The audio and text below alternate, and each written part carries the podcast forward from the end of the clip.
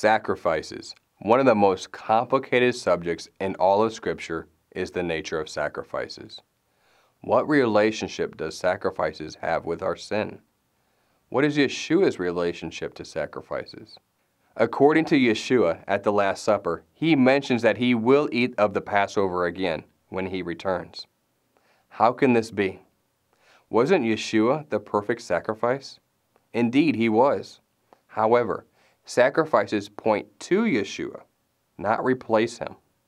In Ezekiel chapter 40 through 48, we read prophecy about the 1,000 year reign and how it includes a new temple with the Levitical sacrificial system.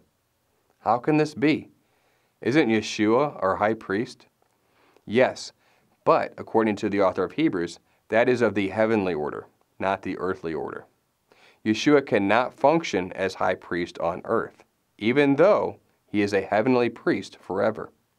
So when Yeshua rebuilds the temple on earth, it will be the Levites administrating that system. This is all so complicated, and we are actively studying it more ourselves. We usually recommend viewing the material of Rico Cortes if one wants to better understand the temple system, the letter to the Hebrews, and how it all relates to Yeshua's sacrifice.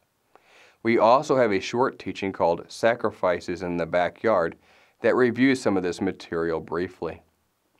What is important to understand is that sacrifices before and after the cross always point to Yeshua, not replace him.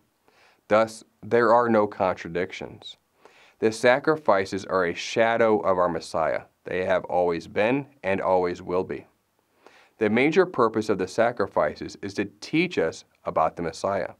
For more on this subject, please see our teaching titled Sacrifices.